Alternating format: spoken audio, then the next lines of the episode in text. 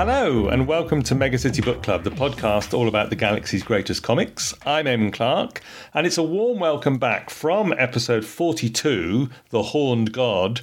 It's a welcome back to Roland Ungoid Thomas. Roland, welcome back to the book club. Hi, Eamon. Good to be here again. Great to have you back again. So, um, last time, as we say, we did The Horned God, that sort of uh, standout seminal moment in the development of comic art, it seems. And I know we've both had a chance to listen to at least some of the Penguin Random House audiobook uh, that they've done with 2000 AD of The Horned God. What did you make of that? Yeah, it's a beast, isn't it? So I think the whole thing is three hours long. Yes. So, yes, I have. I've only got through the first book myself.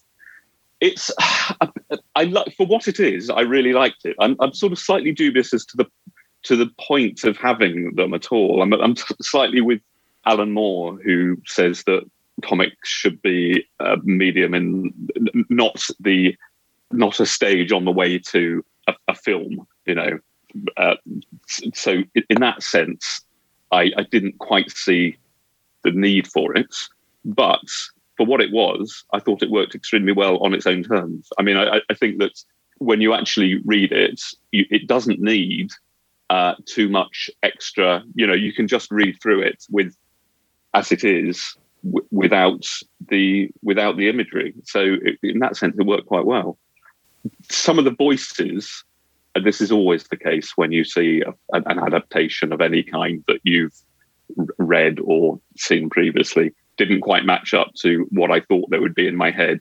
But that's you can you know that's always going to be the case. Yeah. Okay. I mean, I, I, thought I've done the first 45 minutes so far, and I've thought it was quite heavy on the narration in the first part. Yeah. Um, yeah. Perhaps more so than the Halo Jones and the Judge Dredd America audios that I listened to from them. But yeah, it's interesting stuff. And I know there's been quite a lot of Facebook discussion about the best way to listen to them, whether it is with the comic books open on your lap at the same right. time, you know. Yeah. Um, yeah, I think there's something to be said for not having it open on your lap at the same time, right? Because then you can sort of you can make up your own imagery. And I know there are people out there who I know it's shocking, but there are people out there who aren't Bisley fans. So if you don't like Bisley's art, you can make up your own in your head. Yeah. And uh, that Joe Pineapple story is coming at some point, I gather. Oh yes, yeah. We, we, well, that's it keeps me it, it, it, keeps me waking up. You know, it gets me up in the morning. The, the hope for that maybe one day. They'll probably fin- finish the Sagrada Familia Cathedral in Barcelona before that, I should guess. Um, right, so let's get to today's book, Roland. What is your choice for your second visit to the book club? It is Bad Company books, what I will call books one, two, three, and four but there is there is no name for the first story, but it's the first story, then the bewilderness, and then the Cruel Heart.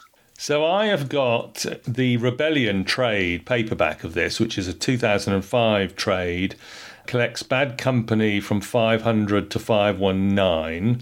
Uh, the Bewilderness 548 to 557 and the Cruel Heart 576 to 585. Those are the prog numbers. Uh, this is 1986, 1987, uh, 88, I guess, in history. Yeah. You've got Titan originals, I believe. Yes, the ones that came out at the time. Lovely. Yeah, the, the, originals, yeah, yeah. How's the binding? With, with, with the pages, with the pa- yes, with the pages falling out and everything. Yeah. no, it's, it's, not. They're not. Too, They've held up pretty well, actually. They're not too bad. Yeah. And as I'll mention later on, I've also got the digital version, which gives you more content. Um, let me just do Creator Corner. So, uh, writing by Peter Milligan, pencils Brett Ewins, inks Jim McCarthy. There is some Steve Dillon inking in there on a story called Simply, which I don't know if you've got in your collections. It's, it's not included in the Titans, but I have I have read it. Right. Yeah. Letters to Great Tom Frame, edited, of course, by the mighty one himself, Steve McManus. And just um, no pressure, Roland, but Bad Company is the title I think I've been asked about the most for this podcast, as in, when are you going to do Bad Company? Um, you know, you've done 150 episodes. When are you getting to Bad Company? So, no pressure. Right. Okay. That's that's. That, thanks for that. So why have, why have you chosen this story for us this time? Right. Okay. Bad Company was one of the first stories I read in the prog. I was 11 when I started reading, and it was it was you know the, one of the first ones. And I think there is always a special place in people's heart for the first stories they came to, um, and so that's that's one reason. And it was it was sort of perfect for a year old me in that it was I didn't particularly like war stories, but it was a it was a, a it was a it, it is a war story, but under under cover of being a science fiction story. So that's sort of worked for me.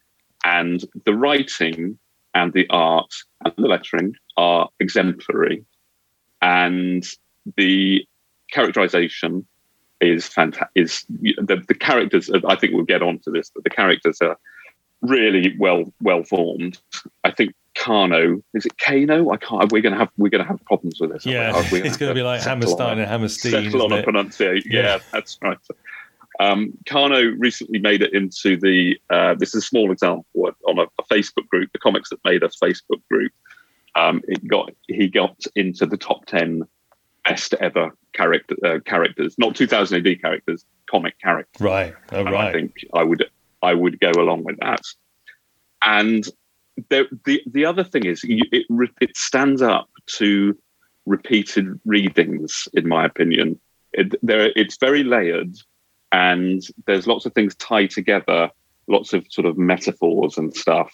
So you can you uh, it works as much for a 45 year old as it does for an 11 year old because you keep seeing things that you didn't yeah, for for different ages, I think you notice different things. So um, yeah, and it's just a cracking story. So tell us a little bit of the cracking story. Give us um, the brief synopsis for anybody who hasn't read it. What is Bad Company about?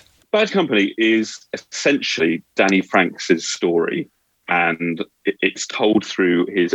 Danny Franks is a a, a, new uh, is an army, a raw army recruit who is fighting a war on the planet Ararat, uh, fighting a war against uh, an alien species called the Cruel. And then he meets Bad Company, are a group of dysfunctional, uh, hardened soldiers, misfit soldiers um, that uh, take him and his and the other recruits under their wing. And it, then it, it, they're sort of bad company themselves are a bit like a sort of uh, they're a bit like a family, really, which is uh, why I think they are so relatable. You've got you've got Kano, who is the the far the head of the family, and you've got Thrax, who's like a jealous brother, and you've got Dog Brain, the you know the dog family dog, You've got Wallbanger, the butler. They, you can get you can go through the lot, and they're, they're all you could, you could all you know, give them family uh, members. But it's really Danny's story told through his war diary, and it follows his journey from sort of raw recruit through to well, how much um, is this going to be? A, what are we doing with spoilers here? Yeah, we can give the spoiler warning. We can give spoilers for Bad Company. It is what? How many now? It's 35 years old. So go yeah, it. okay. Well, it, it goes from his journey okay, from naive recruit to a god or devil or you. It's left slightly on. You decide at the end, but a, a his ultimate fate is part of the is left slightly open. Although I think books after the after this, when the the later books that take up the story again, probably um, go go further into it. But it's it's not clear at this point what what his end fate is really. Uh, and the bad company themselves all have their own their own their own individual stories, but essentially it's about Danny and his search for meaning and and humanity's search for meaning in a, in a in a first hostile and then after the war is over, uh, meaningless universe. Hooray! Hooray! Bad company. And of yeah. course, it's a future war um, story for 2000 AD. Um, I'm going to ask you in a while a little bit about the popularity of future war. Yeah. But first of all, just Steve McManus is looking for a story to start in Prog 500. And Yes. they happen to have a story or a concept that's on the shelf and been on the shelf for years Hmm. because this comes from sort of I suppose what would you call it the uh, the slush pile or not or maybe I don't know the shelved projects file isn't it Yeah. It was originally um, created for the abandoned Judge Dredd fortnightly comic, as you say, created by, and the story was by Wagner, Grant, and Ezquerra, and it was called B- BAD Company. Um, and I think I think the BAD stood for something I can't remember what it was then, but it, it felt very much like a sort of a, a a sketch, really, rather than anything fully formed. And yes, and, and it, it never really went anywhere. And then Pete Milligan and uh, Ewins and McCarthy picked it up and ran with it, and they they used their own. They they used it to tell a, a story about what they're interested in. battle assault deployment I've just looked up Well done. Yes, right. Okay, great. The thing I noticed, because it's in the digital collection uh, with the Carlos Ezquerra art for the first episode, and um, the thing I noticed is that the enemy were not the cruel, the enemy were referred to as nerds with a, with a U. Um, Uh, nerds. That's right. yes. Yes. And they obviously they transform or they become the cruel when Milligan and Ewins and McCarthy take it. Um, so interesting, yes, it's this sort of shelved project and the Judge Dredd fortnightly that never happened. Um, Steve McManus dusts it off and hands it over. What I, what I like is the the fact that there is a a thread of DNA that goes. I think we'll talk about it maybe in a moment. That that, that goes from um, because John because John Wagner was writing BAD Company. Before that, he was writing Darkie's Mob. So you've got you've got from Darkie's Mob, you go to BAD Company, and then that's taken up by turned into Bad Company by Peter Milligan, and then later on, after uh, Ewins sadly dies, you've got Rufus Dayglo, who had a was friends with Milligan and Ewins taking up the bat- baton and and going on with that. So there's sort of there are, there are these sort of stages in the in the life of Bad Company that that start with Darkie's Mob and go up to, and carry on up to. Um, you know, there's a thread running all the way through. Casualties of War with Rufus Dayglo. Yeah. Yeah, that's right. Yeah, yeah. I quite So like that, the sort of genetic history of comic books. A bit like when they used to do those rock family trees on television, you know. Yes. That you can see this one running through the history of comics. Yeah. That's it, exactly, exactly. Yeah. okay, so let's just talk um, a little bit. I'm sure it goes pre- back previous to Darkie's Mob as well. Yeah. There'll be, there'll be something before that. Mm. What about Future War in 2000 AD? We know from famously from the um, reader surveys that prompted Rogue Trooper always seemed to be a popular choice for readers, and there's a few well-known um, stories: Apocalypse War, Rogue Trooper, the VCs, Invasion, all these sort of classics. It was always endlessly popular, wasn't it? Well, yes, it was, and I, I think that certainly for the British, the one of the reasons is that the the Second World War goes deep into the British psyche, like like it or not. And somebody recently, I can't remember who it was, somebody recently said it might have been better if the British should have lost the war. I mean, you, there's a, there's an argument as to whether we want it, but that, that's another argument. So that we'd just be over it now and could move on, Yeah. a bit like the Germans have.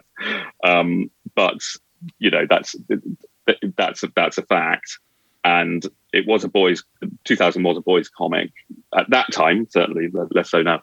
And like it or not, boys loved fighting. And I think also they were just they weren't just good war stories; they were good stories. They were just incredibly well well told stories. All, all of the ones you, that you mentioned, and uh, and and lettered as well. Tom Frame flexes his muscles brilliantly and um, in Bad Company, particularly with the with the diaries. Mm. You know, stuff Yeah. like that. And by coincidence, as you know, this is going to come out the episode immediately after my episode with Paul Trimble talking about Darkie's Mob. Now, as we record, Yes. that's due out tomorrow, but you've I gave you an advanced listen on that so we could do a little bit of homework. Because John Wagner does Darkie's Mob in the 1970s. At some point in the early 80s, he does this BAD company pilot for, as you say, the fortnightly that never happened. Um, and then Milligan, Ewins, and McCarthy pick it up and run with it. And you mm. can see there are similarities in some of the story beats, aren't there? I mean, if you were kind, you'd call it an homage. Right. let's let's be honest. Yeah. Let's be let's be honest. It's yeah.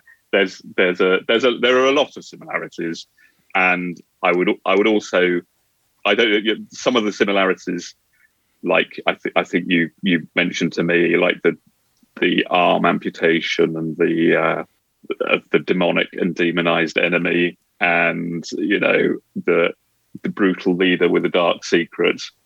Yeah, it's a bit of a coincidence, isn't it? It is. Um, yes. And I would I would I would also say that things like dark both Darky and Kano have a a split nature, shall we say, without giving too much away.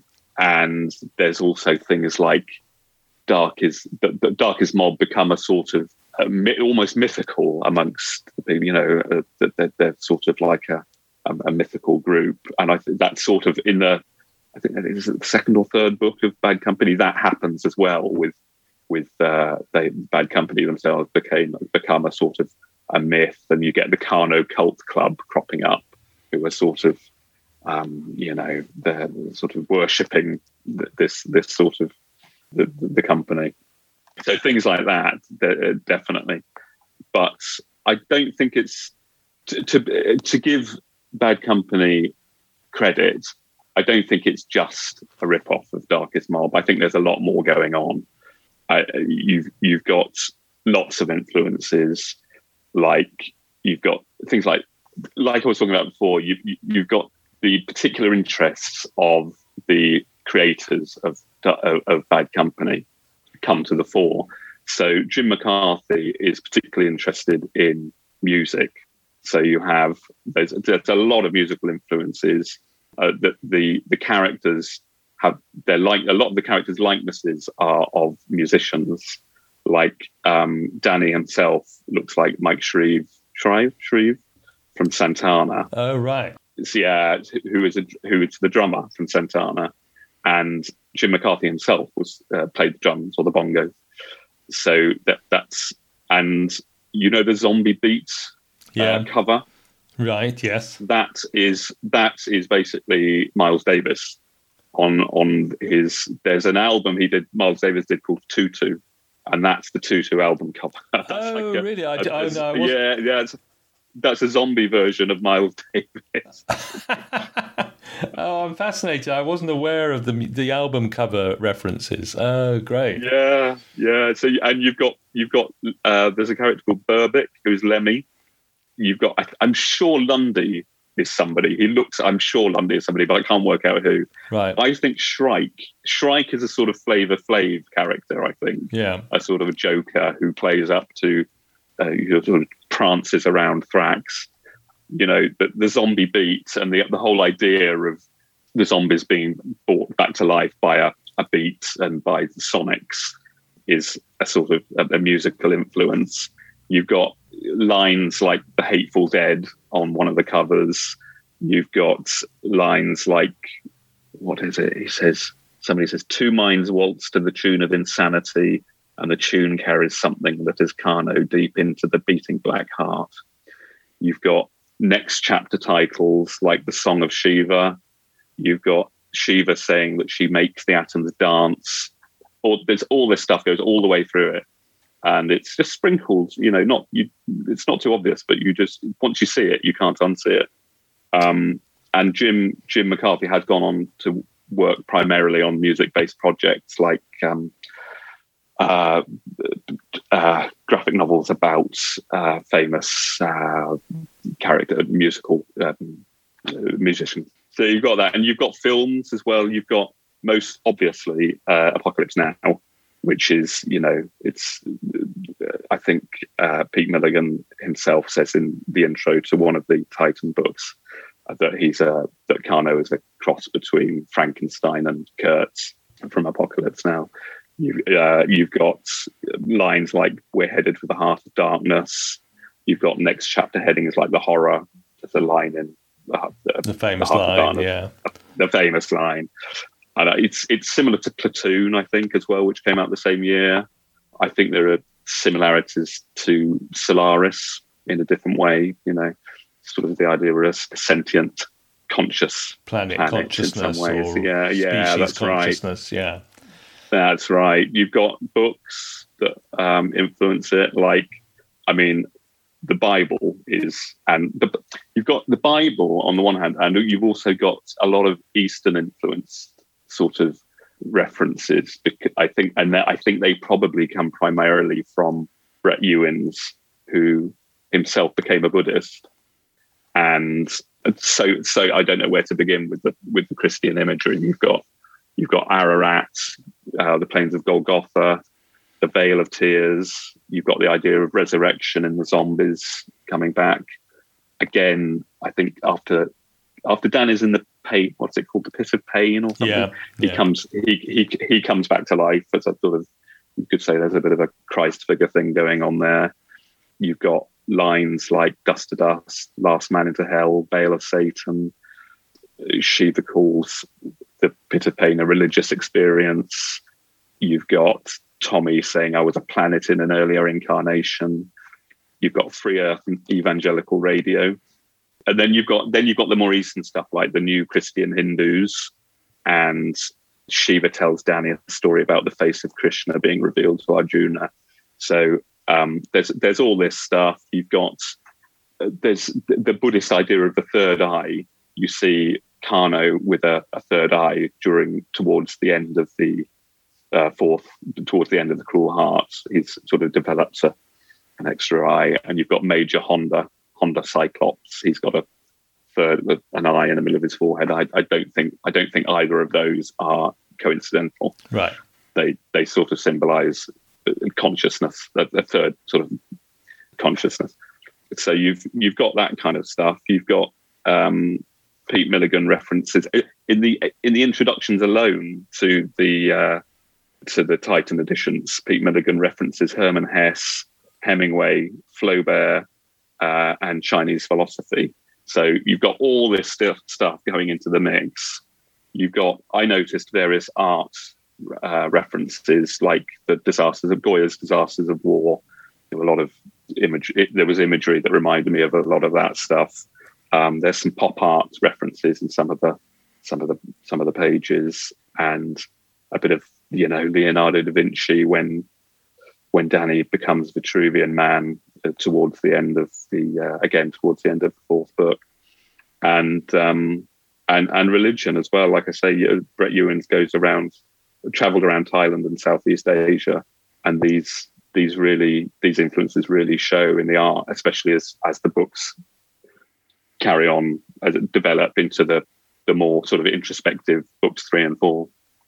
So I think it is it's it's more existential than than Darkie's Mob. Um, although Darkie's Mob does does ask some big questions, I, I think uh, this this is more this is more asking questions about the the big with a capital B questions about identity, purpose, fate, things like that.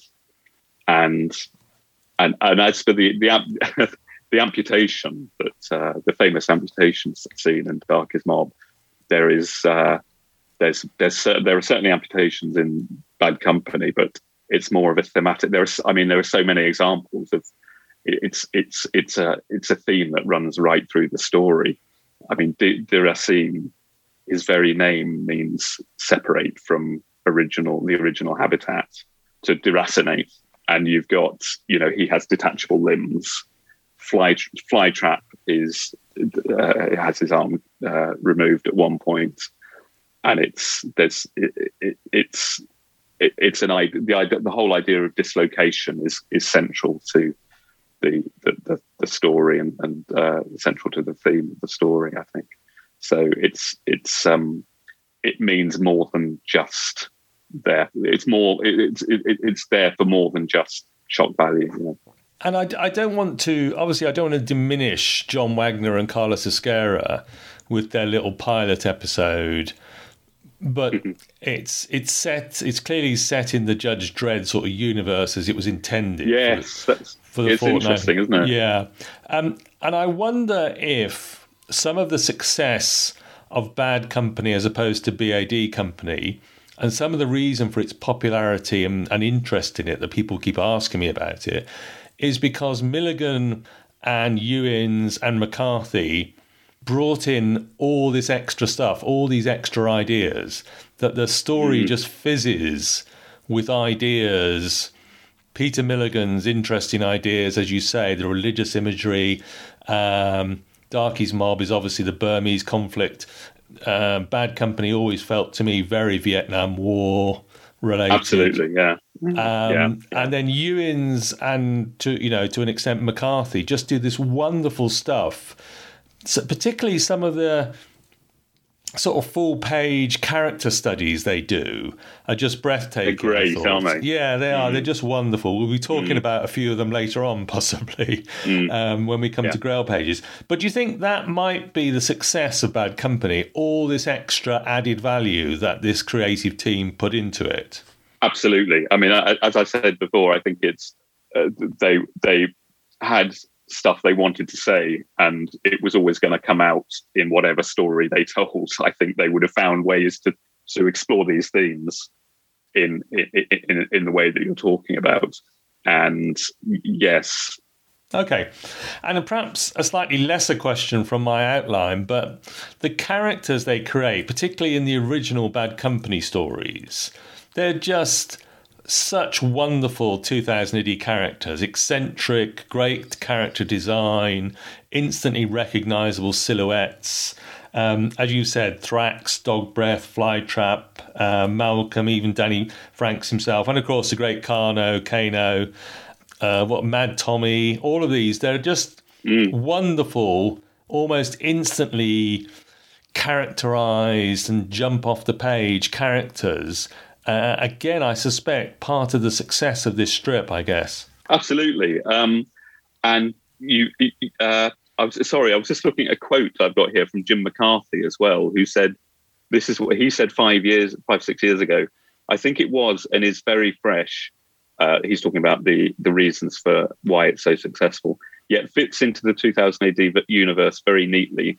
It looks great and has visual heft and a certain dynamic flow and stuff like the Golgotha plains and the Cruels in terms of visuals and design are spot on. So you've got other, other there, there. That's from the, the horse's mouth. To, uh, and, and again, the Cruel are great, great, great characters, or sort of it's really one character, but uh, as well. And uh, yeah, but they all they are re- extremely relatable characters, and you do you sort of you care when they when they suffer or when they die. I mean, certainly in the certainly more so in books one and two than three and four. I would say. I, I think the I, I, do like the characters in, in, three and four, but they are they kind of they don't like each other. whereas whereas in the first two books there is a they all have there is there are more dynamics between the characters. Yeah. Um, and whereas in books three and four, they just all mistrust each other deeply. Yes. They all hate each other. Um, yes. Yeah, yeah, they all hate. They all hate each other. Yeah, and yeah. they hate each other in the first two books as well. But it's there, there's there are some of the characters like Mad Tommy have other. There's a, there's more going on. They they they have other motivations which come, uh, you know, which yes. are, are, are, explored later on, which are reveal great reveals, fantastic reveals uh, later on. Yeah, I, I, mean, I like what you said that the, the the original Bad Company seem like a dysfunctional family who sort of don't hate, you know, don't get on, but at the same time know they have to carry on together. Whereas the extra or, in, or the new characters introduced later on, um, you mentioned Deracine, Proteoid, Shiva. Uh, I found them mm-hmm. less successful and less engaging for me. They just seemed a little bit more like made up eccentric comic book characters rather than the original cast of Bad Company who just perfect, just seem, you know, instantly great characters that you know and recognize and want to read more about. Well, I, I think some of them, like for example, Rackman, I think was just an idea that I, I think Pete Milligan probably had some stuff he wanted to say about a certain sub, uh, subject and used Rackman as a mouthpiece rather than being a fully formed character. Because you could you could actually take Rachman out of the story, and it wouldn't actually make any difference.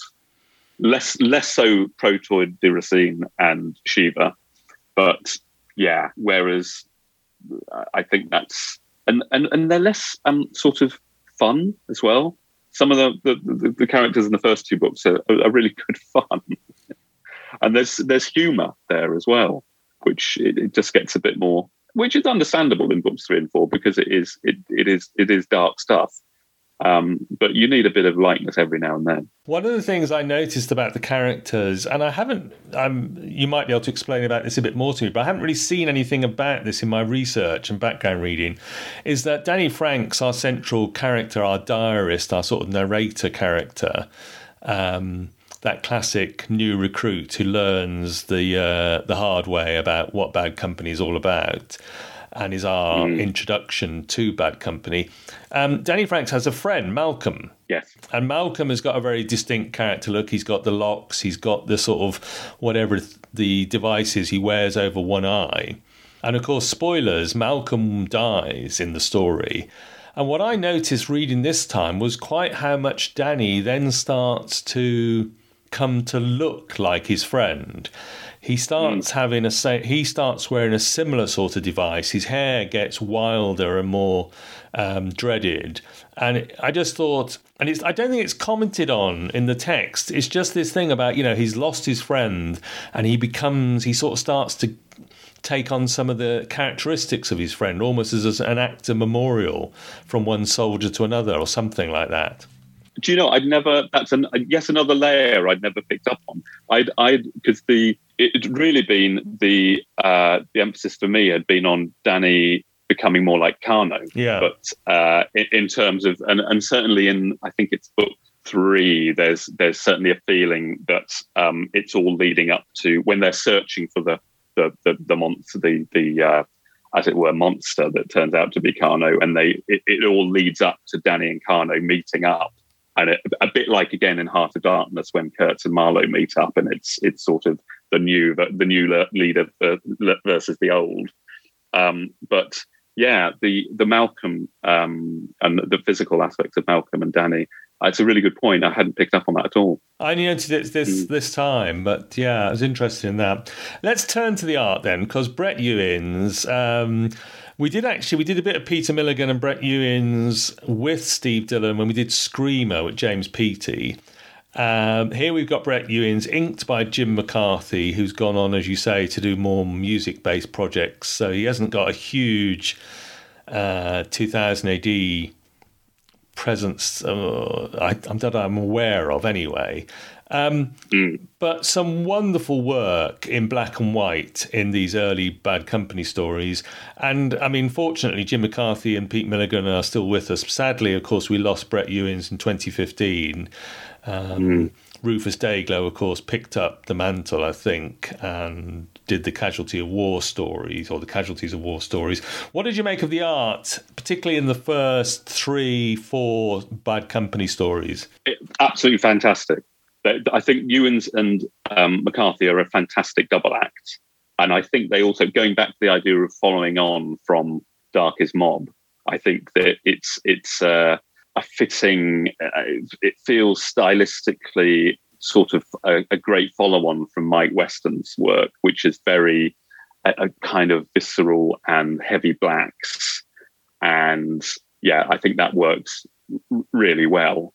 And there's there's a lot of uh, they they do experiments as as it goes on as well. You know, there's bits of uh, photo montage uh, later on.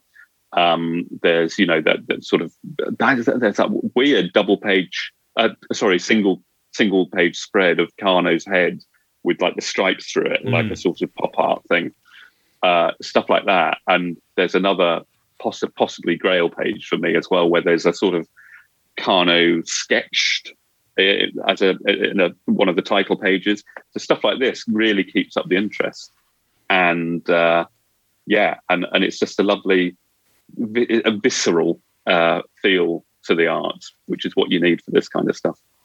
I was I was absolutely stunned and blown away by it, and and actually, I think as I said in our notes, when Steve Dillon, you know, great friends with uh, Ewins and and Milligan, when Steve Dillon turns up to ink uh, Ewins on the story, is it simply? Um, Simply, yeah. it didn't quite it didn't quite give me the same feeling. I've actually I wanted Ewins and McCarthy on Bad Company. It's just that, you know, that's the combo you want. And I mentioned these large page character studies that they do where occasionally they'll feature one of the members of Bad Company in a sort of close up. And they're just so wonderful. Such great work on them. In fact, I think, you know, probably my favourite Brett Ewins stuff that I've seen. Uh, you know, if I could have a Brett Ewins page, I think I'd want it to be from Bad Company. They're great, aren't they? Yeah, yeah. I mean, I don't want to uh, leap ahead of the Grail page uh, I, thing, but there are so many. I'll, I'll, I'll save more for later. Okay. But to- to have to have, I think there are some in- particular. There are I can't remember which the characters are now, but I think there are ones of the full full page ones of like Danny. I think there's Flytrap, Trucker. Uh, there's a few of them. To have all of those on, on a row in the wall on a wall would be fantastic. I would. it? yes.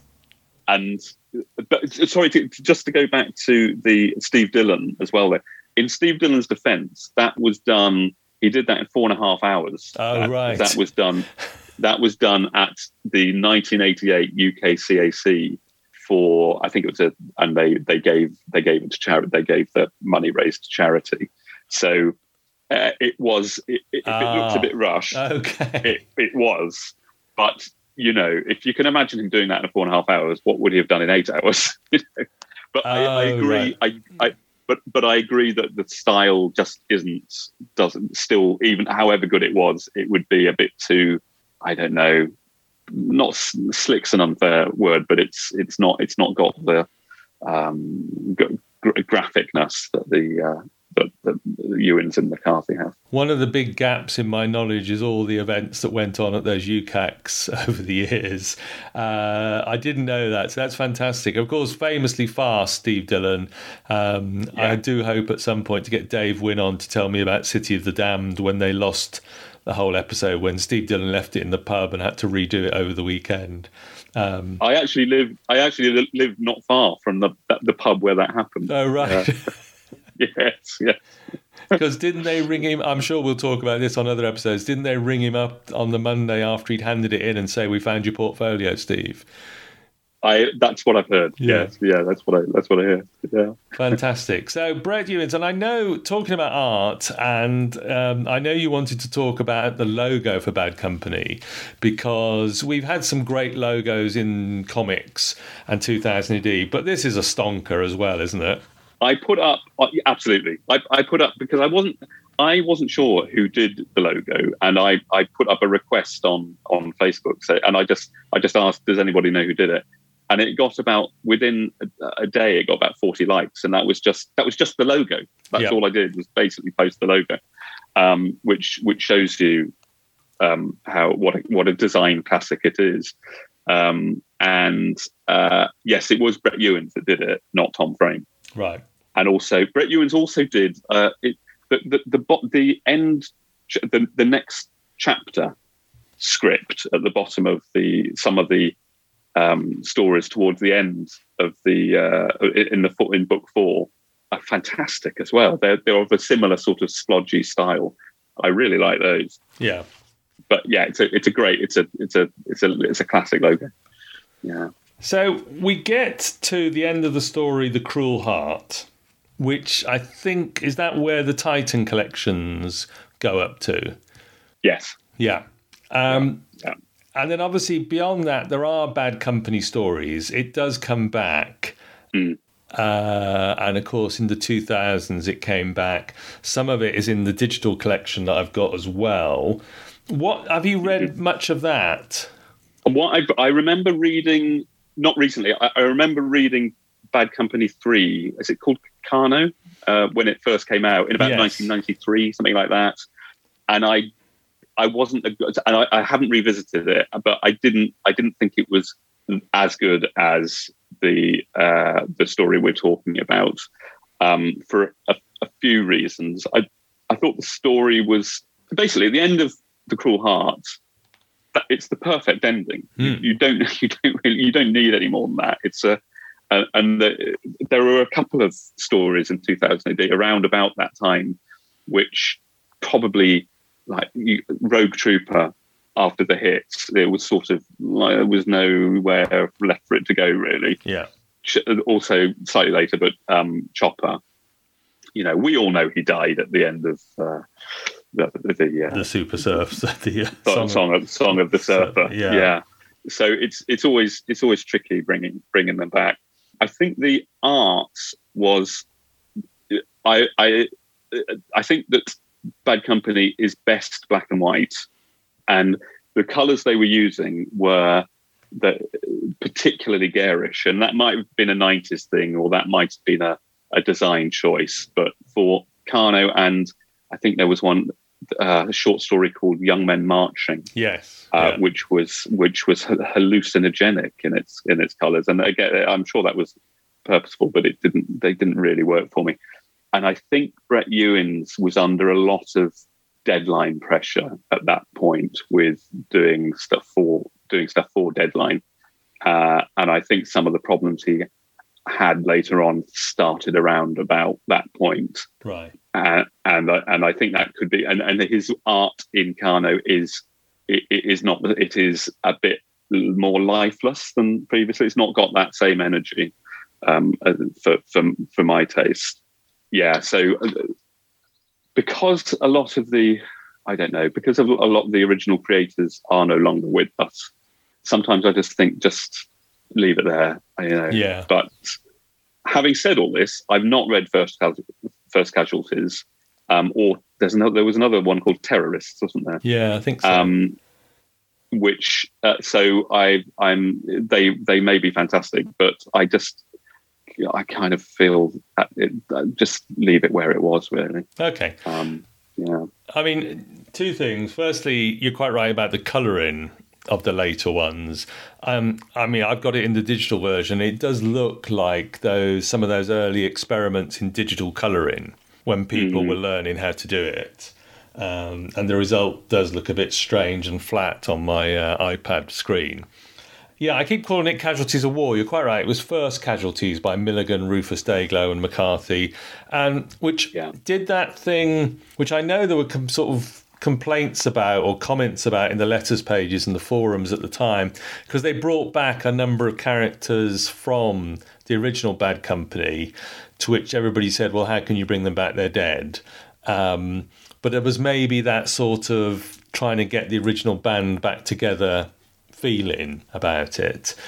I did go back and look at some of that for this episode, and yeah, you know what Rufus Dayglo is doing with Jim McCarthy on that is, is pretty great stuff. But the story beats, yeah. No, I I, I, I like Rufus Dayglo's art a lot. Yes. Um, so uh, I, I think he's if you're going to bring them back, he's he's a, a, a perfect he's the perfect artist to do it. Yeah, yeah, I just don't know whether it's a good idea to bring them back. But I, again, I think Pete Milligan felt he had more to say and um, had the opportunity to say it. So you know, why not? Okay. So we've hinted at it, Roland. Let's play the Grail page game. Let's give you all of the original artwork and covers, um, particularly those early years, the stuff you've got in your Titan reprints. What are you going to pick to hang on your virtual wall in the art gallery? I think it has to be Prog Five, the cover to Prog Five Hundred One. Right. which was their, the introduction to Bad, Bad Company, a group group shot of them all of them all looking out.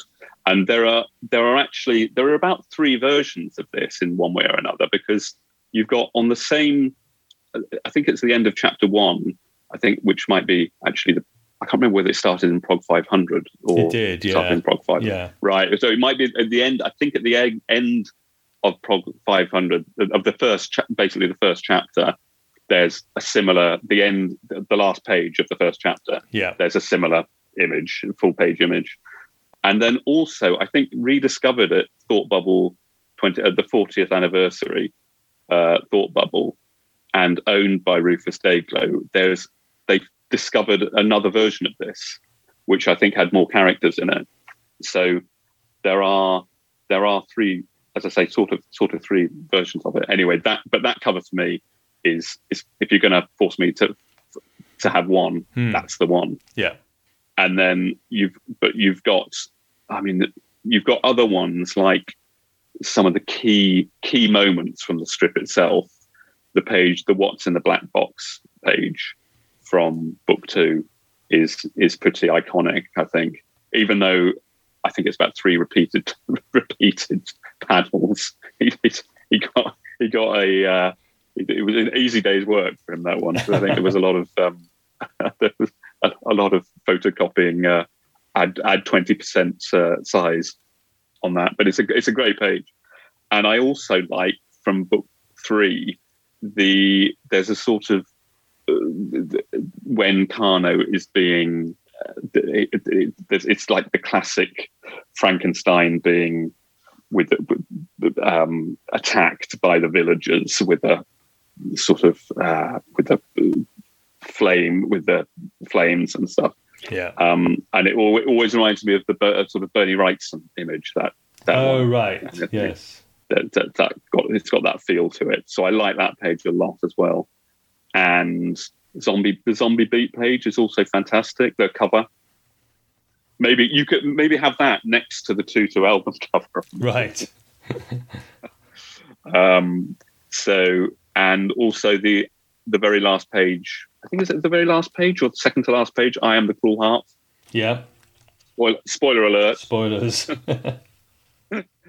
that's a great one as well. And also on, I mean, I'm giving you loads here, but there's the there's one in book one. It's page 22 in the in the, the Titan edition.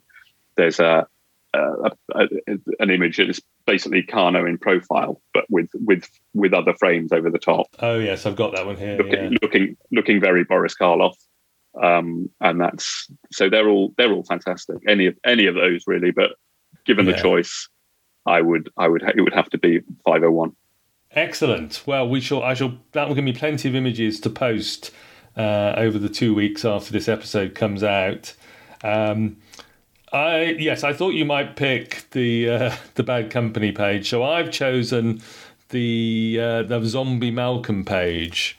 Um, Yes, I didn't leave you with many options. No, that's all right. Sorry, you, you've left me with my first choice, which is Zombie Malcolm in full, full pro, uh, full, full page, as it were. So I'm going to pick that page. Ah, yes.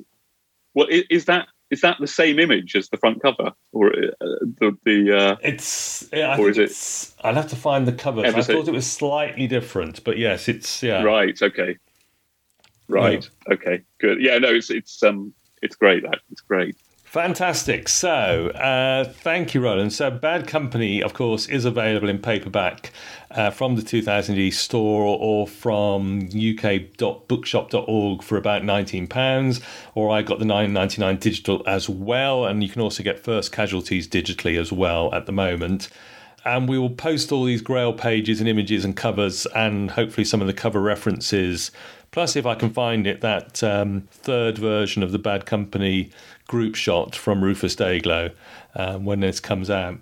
Cool, Roland. Well, there we are. We've done it. Bad Company, the one that people kept asking me about. I think there is a uh, an essential collection as well, isn't there, of, of Bad Company?